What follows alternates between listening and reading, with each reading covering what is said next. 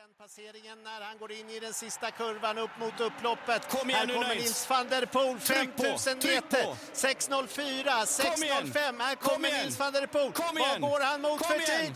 Kom igen! Han går mot guld! Så härligt, så härligt!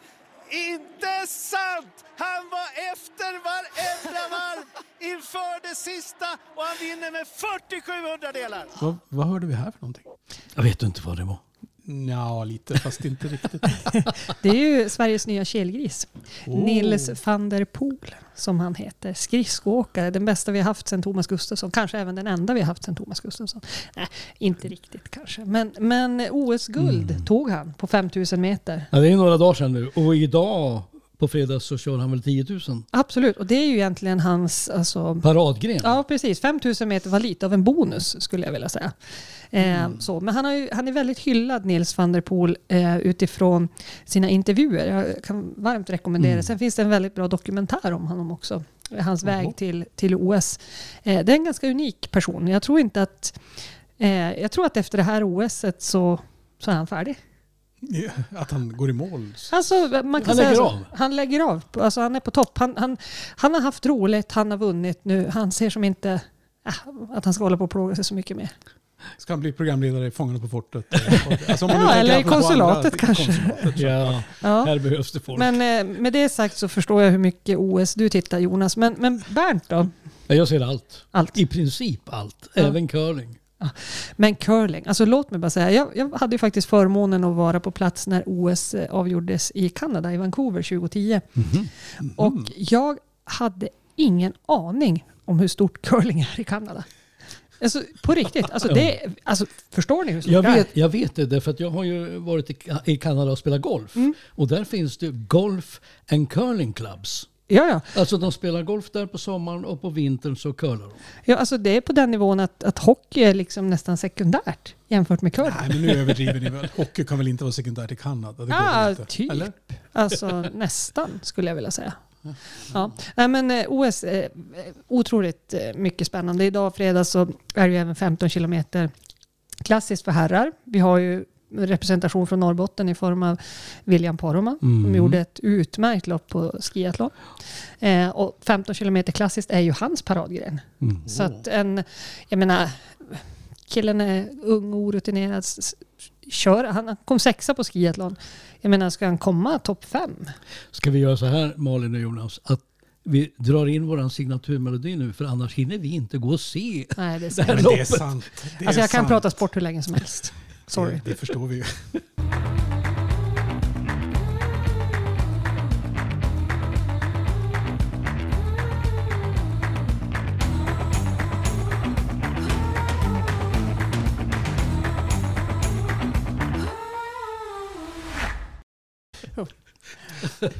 Ja, vad, vad skrattar vi så mycket åt nu?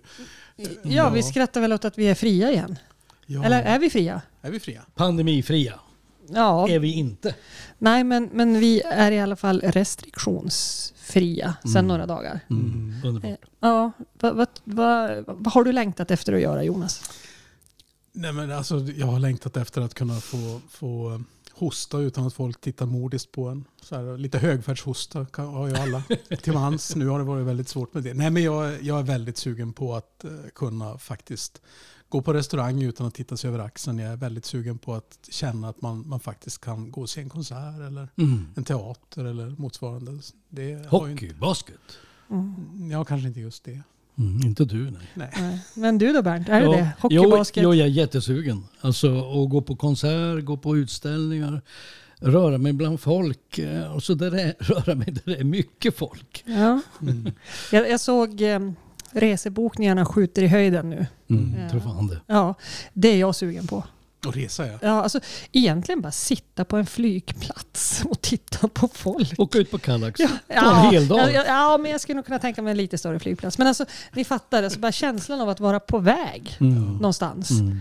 Att, eh, ja, jag vet inte. Det, det, ja. Ja, men jag har ju rest nyss, ganska nyss i alla Mm. fall. Och jag, jag håller med. Det, det, var, det var faktiskt kul att sitta på flygplatser. Ja, Det är helt sjukt. det, det är lite sjukt faktiskt. Mm. Men vad tror ni? Tror ni det kommer att, att bli någon form av setback då? Alltså att vi av mars så. Alltså den stora frågan, ja, men den stora frågan är ju förstås om, om själva coronaviruset har förstått att man från och med onsdag, i två dagar sedan, inte längre är samhällsfarlig. Nej, det är inte så smart. Nej. Och det är väl här någonstans, eh, ja men jag, jag tror ju att vi, vi kommer att få se eh, det som är lokala eh. Epidemier. Alltså Utbrott, typ klustersmittor. Ja, klustersmittor och, och vi kommer aldrig att vara av med det här. Det kommer att komma varje år. Men bara vi nu slipper den här sortens samhällsstängningar eller, eller diskussioner om, om, eh, om att vi inte längre får äta mat ute efter klockan åtta och all, all, annat sånt. Mm. Vad tycker ni att vi, alltså vi ja, det, sammanfatta, nej men alltså, är det någon slutsats man kan dra efter de här två åren av elände och misär? Mm. Att, att vi ska eh, resa oss upp ur den här situationen tycker jag långsamt och inte kasta oss ut på de här flygplatserna eh, och alla de här konserterna i hysteri utan ta det lite piano. För grejen är ju det, vi, en större del av befolkningen är vaccinerad. Eh, en större del av befolkningen är eh, smittad och har, har burit på det här. Men det är ju ingen garanti. Alltså i många länder har man ju inte vaccinerat folk överhuvudtaget. Och, är- eller i varje fall i ganska liten omfattning. Och muterar det här viruset där, då kan det ju komma in hos oss i någon helt ny form. Och då sitter vi ju där igen. Jag tänker att eh, en sak som jag skulle vilja verkligen slå för det är ju att vi behöver rusta vården bättre Mm. Eh, för att klara sånt här. Mm. För det är ju egentligen eh, nedmonteringen av vården och resurserna där som har lett till mycket av de restriktioner och nedstängningar som vi har varit tvungna att göra. Mm. Ja, inga länder var ju förberedda Nej. Nej. i princip. Jag tror en annan, en annan nyttig läxa vi, vi behöver dra oss, det, det är nog detta med att eh, när man utvecklar vaccin i den här sortens rekordfart, då måste man tänka hela världen. För nu är det ju så att eh, den, den mest utvecklade och den rikaste delen av världen skaffade vaccinerna fortast. Och vart var det vi hittade mutationer och, och varianter som ingen hade hört talas om? Jo, men det kom ju helt enkelt därför att vi inte bestämde oss. Alltså att mänskligheten en gång för alla bestämde sig att nu, nu ser vi till att alla ska få till, tillgång till vaccin. Mm. Det, det tror jag hade kunnat förkorta ganska mycket av lidanden. Och sen tror jag också det här med, med tron att eh, man kan stänga igen ett samhälle om man inte är en ö. Mm. är ganska svårt. Mm. Alltså det går inte att, vara, Det går att be, inte. Nej, det går inte att bete sig som Nya Zeeland om man är Sverige eller Tyskland eller Frankrike. Men vad, vad händer med vaccinspassen då? Covidbevisen? Som vi har längtat på då, efter dem. Kan vi inte få visa dem för någon? Ja, vem- ska vi visa dem för? Nej, jag tror att eh, en del flygplatser, en del länder tror jag kommer att, att, att ha eh, några former av inrese. Ja, en del länder har ju det, definitivt. Så Mm. Och de kan hänga kvar också. Bara för att Danmark förklarade att nu, nu, nu öppnar vi upp så betyder ju inte det att alla andra länder gör det. Mm. Nej, så det, är- det är inte riktigt över. Det är tur It ain't, it ain't over until the fat lady sings. Eller hur? Jag har hört det uttrycket Kanske. ganska många gånger och jag har alltid tänkt att det, det har säkert någonting med opera att göra. Men, Jo, äh, det gör det. Det kom- kommer ur Wagners eh, Nibelungen ring i eh, någon av de här slutakterna. Alltså när den här valkyrian Br- Brunilde sjunger den här avslutningsarian på typ 20 minuter. Just det. Har du hört den Malin? Lite mer av en mellotjej. Och då är, det, då är det ju liksom så att den här Sigfrid han dödas och den här Brunilde, Valkyrian, hon ger tillbaka den här ringen på något sätt till naturen. Typ, liksom. Alltså hade det här varit någon, någon väldigt flashig tv-serie då, då hade vi väl blivit anklagade för att vi spoilar. Men Richard Wagner, han, det, det är väl spoilat rätt mycket. Kan vi lyssna på hur det lyssna låter? på Ja. The Fat Lady. Snälla. Ja, Ja, Vi har en version med Birgit Nilsson va? Exakt, och den kommer här.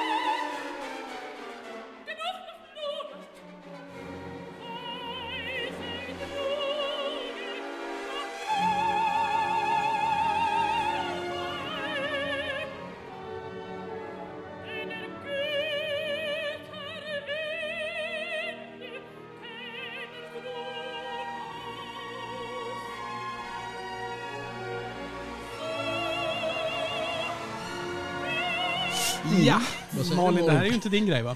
Nej, jag tycker mest det låter lite småilla faktiskt. Eh, nu nu ska jag i och för sig inte säga att, att eh, lördagsnöjet de kommande veckorna är jättemycket bättre. Men har man en åttaåring hemma så då är det Mello på lördag. Mm. Så är det. Mm. Är det någon av er som har varit när det var sådana här stora balunser före covid? Vet att faktiskt, så, eh, nej men jag, vi var ju faktiskt på finalen i Friends Arena. Eh, Moa fick ju någon sån här upplevelse från min stora dag. Moa åtta år. Moa åtta år. Åh. Så vi var och såg eh, genrepet. Jaha. Eh, så, med, med ett gäng barn som har eh, kroniska sjukdomar. Mm. Eh, så fick vi en liten guldkant på tillvaron.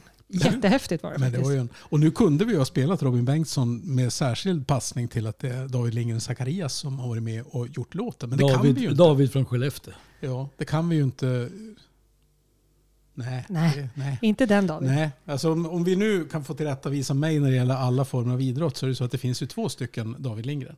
Och den vi pratar om är ju den stora producenten, låtskrivaren David Lindgren Zacharias. Och var kommer han ifrån? Han kommer ju från Luleå. Ah, Mm. Precis. Men vi tycker, eftersom vi, vi har ju också Västerbotten som sändningsområde, så tycker vi också att David Lindgren från Skellefteå är, är jättebra. alltså jag visste inte detta. Nej, jag hade inte en susning. Jag- När man pratar David Lindgren, då är det Ja. samma för mig. Så att vi, av sändningstekniska skäl, för det är ju tydligen någon tävling det här Ja. med Melodifestivalen, så kan vi inte spela vinnarbidraget. Men däremot så kan vi spela någon som inte vann, men som vann i någons ögon. Ja, Vad ska vi lyssna Precis. Moas eh, favorit, det var ju Malou Prytz med Bananas. Men då, då lyssnar vi på Malou Prytz och Bananas.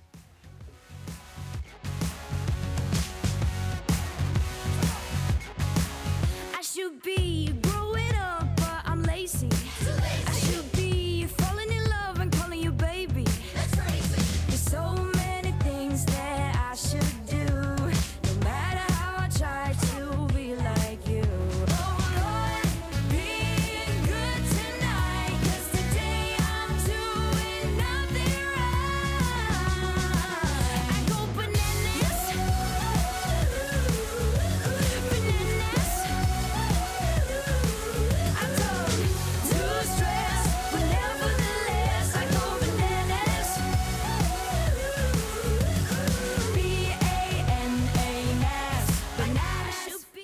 Bananas hörde vi nu allra senast.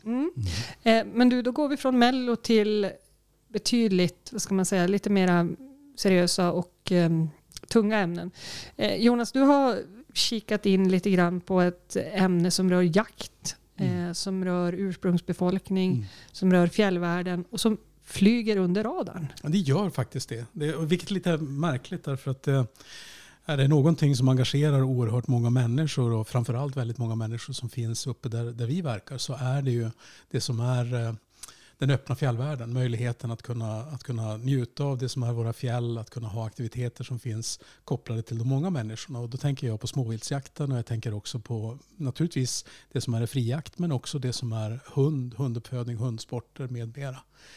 Eh, Det här är ju en, en rättighet som, som eh, gick från att vara ett extremt fåtal särskilt utvalda inbjudna, väldigt, väldigt få, till att bli någonting folkligt för eh, nästan 30 år sedan. Alltså, Alltså, vad menar du med, med ett fåtal inbjudna? Alltså, Ja men i praktiken, med risk att någon blir arg nu, va, men, men det var ju de som, det, de som blev särskilt inbjudna och fick en möjlighet att kunna jaga det som var fågel i fjällvärlden var ju sådana som, som hade extremt bra kontakter i, i myndighets-Sverige eller Okej. i, i, Mm. i de som då hade fritt tillträde, det vill säga de som, de som ägde renar. Eh, men från 1993 så då släpptes ju eh, jakten ovan odlingsgränsen fri Mm. så att vem som helst kunde lösa jaktkort och kunna få uppleva saker i, i fjällvärlden som annars skulle ha varit, varit omöjligt eller svårt. Mm, Jagar du? Nej, jag gör ju inte det och jag är ju dessutom lite hundrädd. Men det, det, Men hur kommer det, hur kommer kom- det sig? Du, du är väldigt intresserad av, av det här ämnet och, och vad jag förstår så är vi på väg tillbaka lite grann till där vi var för 30 år sedan. Jo, ganska kraftfullt. För det är ju, det är ju så att um, det, som, det som hände, det var, ju, det var ju händelsevis så att när den fria fjälljakten startade på, på småvilt ovan odlingsgränsen, det sammanföll också med att man inrättade Sametinget. Och det här var ju en oerhörd eh, dynamik i detta. Det var ju det tändes ju eld på det här, det här lagstiftningsförslaget utanför, alltså utanför riksdagen och det var, det var skarpa protester där man, där man helt enkelt inte ville att det skulle vara möjligt att, eh, att för vanliga människor att kunna, att kunna jaga.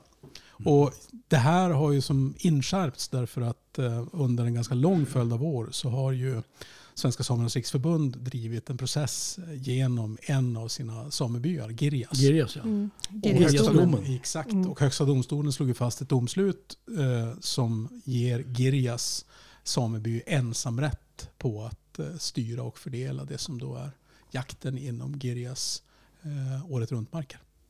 Mm. Men vad är på gång nu då? Ja, men det som är på gång är ju den, det som, den här långa rättsliga processen har ju, har ju egentligen inte lett fram till någonting som är solklart och tydligt. Därför att Högsta domstolen gav ju Girjas ensamrätten. Eh, Men majoriteten av domarna eh, i Högsta domstolen, om jag har förstått det hela alldeles rätt, de, de grundade det hela på renskötselrätten och urminneshävden. Och en minoritet av domarna i Högsta domstolen de argumenterar att det skulle finnas en, en urfolksrätt Mm. som skulle ge en automatisk ensamrätt på jakten. Så sa inte Högsta domstolen efter vad jag har kunnat läsa. Och i praktiken så, så eh, måste varje sameby som vill ha ensamrätt, eh, de kan inte få en fullständig ledning av det som är eh, Högsta domstolens dom i Girjas fallet. Därför att man måste visa Du måste ha renar alltså? Nej, du måste också visa att, att det finns en, en enormt gammal historisk koppling där det bara varit det som är nuvarande ättlingar i en sameby som, som eh, har en koppling till, till markerna sedan urminnes tider och urminnes hävd. Och Så- det gäller ju inte för, för eh, långt ifrån alla. Det låter komplicerat. Ja. Det låter jätte, men, men ko- man kan eh, beskriva det enkelt att om, om eh, Bosse Svensson för x antal, hundra år sedan har bott på den här platsen Då blir det lite tillsam, mera, tillsammans med då blir det eh, mera komplicerat. samer. Ja, då blir det mer komplicerat. Och det som, det som nu händer är ju att regeringen fattade ett beslut i, i förra våren, eller i senvåren, där man sa att nu ska vi göra om det som är rennäringslagen. Och så sen så tillsatte man en, en parlamentarisk kommitté.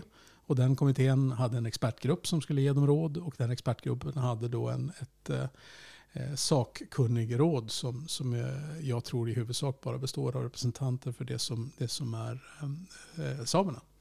Och eh, nu ska man avgöra dels alla frågor som handlar om renskötselrätt eh, och göra den modernare. Men jaktfrågan, den ska behandlas redan i november i år. Är det både jakten och fisket då? Eller? Ja. Ja. okej. Och det är dessutom så att man, man Får jag, funderar... får jag bara fråga, varför ska man behandla detta separat? Står det i direktiven? Jo, det står i direktiven. Jaha. Så att man ska egentligen bestämma sig för vilken sorts rättighet som ska tillkomma det som är, det som är eh, rennäringen före man har bestämt vilka det är som ska kunna få den rättigheten. För idag så är det ju så att det, det är klart att eh, väldigt mycket av det som är urfolks, eh, det som är urminneshävd och det som är kopplingen till, till samisk kultur har med renskötsel att göra. Mm. Och samtidigt så är det så att det är ju en oerhört, oerhört liten del av det samiska folket som, som livnär sig på renskötsel. Det låter som vi har en sån här eh, lång, lång tvistefråga framför oss.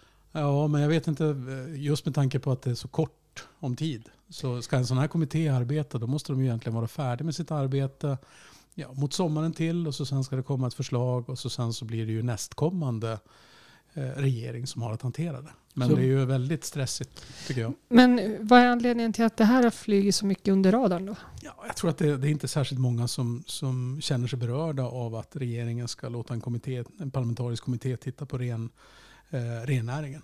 Eh, skulle man däremot säga att en parlamentarisk kommitté kommer att se om det ska bli ensamrätt för samebyarna på all jakt ovan odlingsgränsen, då tror jag att det skulle vara en helt, en helt annan sorts dynamik i frågan. Men du Jonas, du kommer att utveckla det här lite grann i en krönika också. Ja, som vi händelsevis släpper idag Mm. dessutom. Så att, eh, där finns det lite mer eh, kött på benen men, men framförallt eh, lite mer om kopplingen också kring, kring det som har varit Girjas målet och vad, vad det är för någonting som sker nu. Mm. Ja, spännande. Då får ni gå in och läsa på konsulatet.nu och så delar vi den på podden Konsulatet på Facebook. Yes. Ser bra. till att göra det. Och vi kommer ju att återvända till den här frågan allt, allt eftersom. Vi har ju, eh, för er som är intresserade om, om skogsfåglar och, och fjälllevande fåglar så har vi ett avsnitt eh, bakåt i tiden som hette Från ripa till lipa där vi pratade om när regeringen förkortade det som var vårsäsongen för ripjakt. Och så ändrade regeringen sig. Tack Mm. vare konsulatet. Ja, vi vill ju gärna tro det.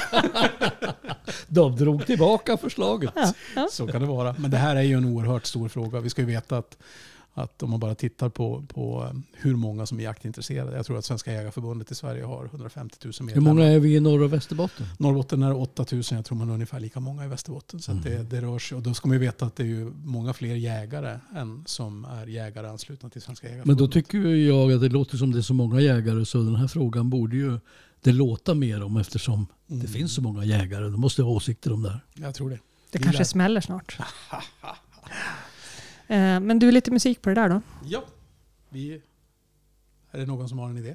Ja, men vi kör. Vi kör. april Sladdar runt med en sedelbunt Syssla med någon skuld som i regel är tung Som är fett som fan utan siffror på kortet Har jag fått någonting utan pröjs har jag snott det Alla vet vad jag går för, står för Inte han som springer när det blåser Ligger på lika hårt som en stalker Tills jag fått en deal som jag låser Social kameleont, passar in i alla kretsar Ta det lugnt, hänger bak när jag festar. Handen på glaset, skrik högt när du drar nu. Fuck off, nu kör vi det går bra nu Pengar rullar in som det ska Det går bra nu Hennes limoett i mitt glas Det går bra nu Rysk kaviar på mitt fat Det går bra nu Det går bra nu Kompis det går bra jag sa, Pengar rullar in som det ska Det går bra nu Grabbarna är med när jag drar För det går bra nu Släng upp en hand om du känner det, går bra nu Det går bra nu Kompis det går bra jag nu hustlar allt som finns Från sneakers och tims Till fullsmetad bil Nya kromade rims Ingen fly mitt nät Vill vara dyr och tät På mitt visitkort står det Ers Majestät Min stil är clean Gillar svindyrt vin Min klocka den syns på king size magasin När bilen rullar fram krävs det soppa för tanken. Allt i madrassen, resten till banken. Tanken är som bäst när jag tjänar som mest Livet är en fest och min hustle en process. Allting tar tid, tid tar kapital. Och mitt liv är på glid när min plånbok är smal. Det är fult att tjäna pengar och hålla någonting. Alla håller någonting men ingen visar någonting. Om vi om världen är din när alla visar allting. Men i vårt lilla land visar aldrig någonting. Sing! Pengar rullar in som det ska. Det går bra nu. Hennes limoett i mitt glas. Det går bra nu. Rysk kaviar på mitt fat. Det går bra nu. Det går bra nu Ja, vi hörde alltså Petter med Det går bra nu och det var ju egentligen en, en inledning på det Bernt fick prata om. ja, det var ju som en händelse som ser- ser ut som en det går bra tanke. nu är ju en lite ironisk låt men det går ju verkligen bra nu. Ja, Ja. det gör faktiskt det. Det går bra eh, för Norrland eh, som helhet. Eh, det går bättre för Norrland än för riket. Alltså det här kom ju ut i veckan när Norrlandsfonden presenterade någon ny sån här stämningsbarometer. Alltså eh, att eh, de fem, nord- fem nordligaste länen, att det tuggar på bra här uppe. Alltså mäter man leenden, en stämningsbarometer. va? Ja. alltså. Man tittar på vdarna, passfoton och så, så mäter man någonstans. Ja, ungefär så. Nej, men man, eh, precis, man, men man mäter ju, man tittar ju på hur det går och, och vilka förväntningar som finns på hur det kommer att gå och sådär. Och, och, eh, det här är ju inte så himla konstigt egentligen att det går bra för Norrbotten och Västerbotten och faktiskt de övriga Norrlandslänen också. Men till stor del så beror det ju på de här eh, enorma investeringarna som vi håller på med här uppe. Det är intressant att förra veckan, i slutet, i slutet på förra veckan så då, då offentliggjorde ju Volvo Cars och Northvolt att de skulle bygga en batterifabrik till I eh, Göteborg. i Göteborg. Göteborg. Och då gick ju infrastrukturministern Thomas Eneroth och säger att ja, den gröna industriomställningen sker inte bara i norra Sverige utan även, och det, Ja. det är som rätt sorts. Precis. Ja, men eh, de här investeringarna de banar ju väg för, för en expansion av norra Sverige. Och eh, vi har ju pratat mycket om det här tidigare i konsulatet. Eh, men, men det framgår också av den, av den här mätningen som Norrlandsfonden har gjort att även om det går bra så är det liksom inte problemfritt. Den största utmaningen är ju fortfarande det här med att få, få folk eh, att flytta hit och så vidare. Eh, men det som är problemet för industrin här uppe just nu det är komponentbristen. Eh, och bristen på arbetskraft i industrin den är fortsatt hög. Jag skulle också vilja flagga upp för två andra saker som jag tycker man har blivit mer eh, eller plågsamt medveten om. Den ena är att jag känner mig lite nervös över bristen på, på el. Eh, faktiskt, jag känner, jag känner mig inte helt trygg med det. Och sen också kopplat till det läge vi befinner oss i nu i den fossila omställningen när man driver upp drivmedelspriserna så undrar jag i mitt stilla sinne vem som ska sköta allting. Alltså hur- på de här jättestora industrisatsningarna. För snart finns det inte så många maskinentreprenörer och liknande kvar. Mm. faktiskt. För vi har inte så mycket till alternativ. Nej, alltså det, man har ju när det gäller detta med, med elfrågan så någonstans, jag tror, jag tror att det finns en förbannelse i svensk samhällsdebatt. Att så fort vi pratar om el då är det alltid någon som för in det på, på kärnkraft.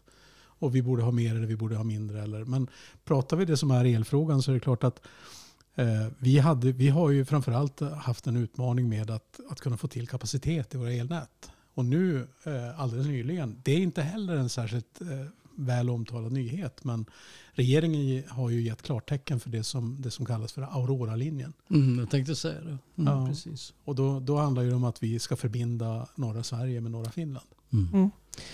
Eh, För att vi ska kunna sälja el till Finland och sen köpa tillbaka den dyrare. Ja, eller kanske framförallt för att se till att det ska kunna transporteras el när det behövs, dit det behövs. Mm. För vi har ju, om man tittar på allt medan vi har en svensk debatt som går ut på att det är orättvist att elen är dyrare i södra Sverige än i norra Sverige så glömmer vi ofta bort varför det är på det sättet.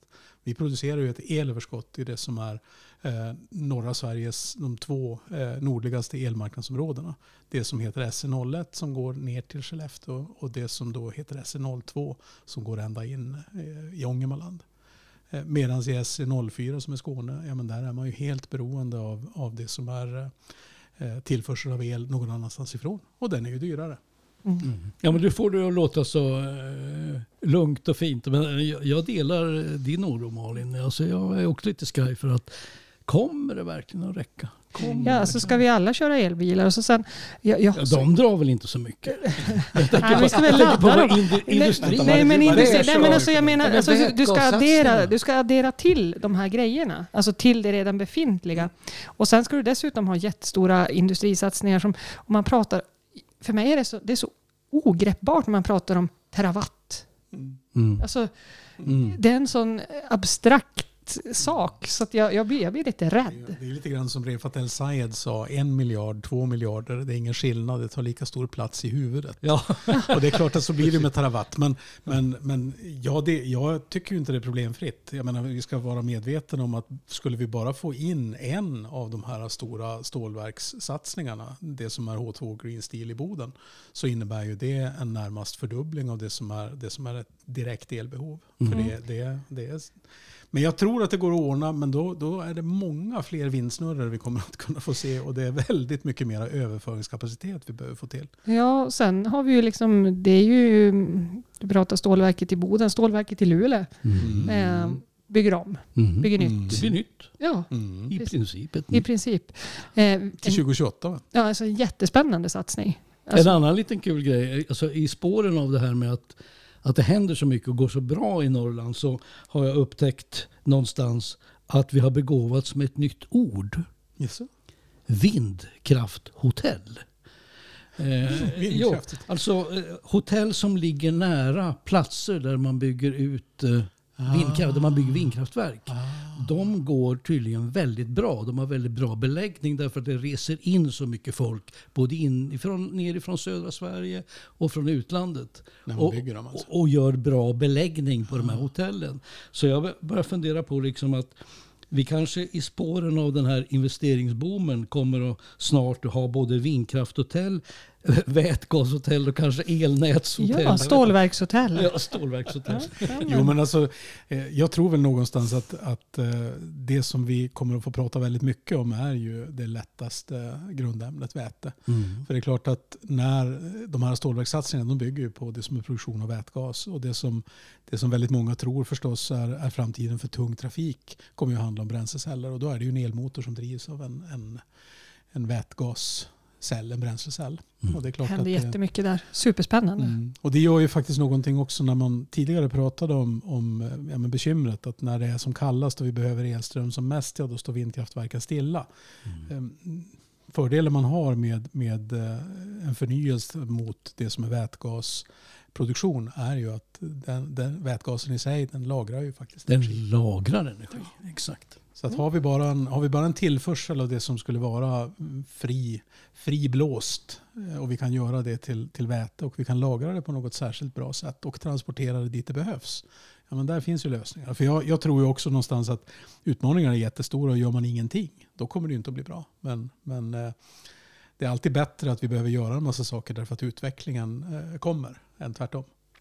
Hörni, hörni eh, nu, nu, nu låter jag lite taskig här men jag skulle vilja sluta eh, därför att det är OS på tv. Jag måste gå och kolla skidorna. Ja, nej, men jag håller med. Jag, jag, jag, står, jag står bakom detta beslut. Det kan vara så. Och vi kommer ju att höras igen eh, redan om två veckor. Jajamän. Och ni ska veta det att varje fredag då har vi en krönika. Varannan fredag då kommer en ny sändning av konsulatet. Yes. På återhörande. På återhörande. Hej då. Hej då! Du lyssnar på konsulatet som stöttas av Advice och Galären. Stöttas också av Norrmedia och Handelsbanken. Och av BDX och Hotell Savoy.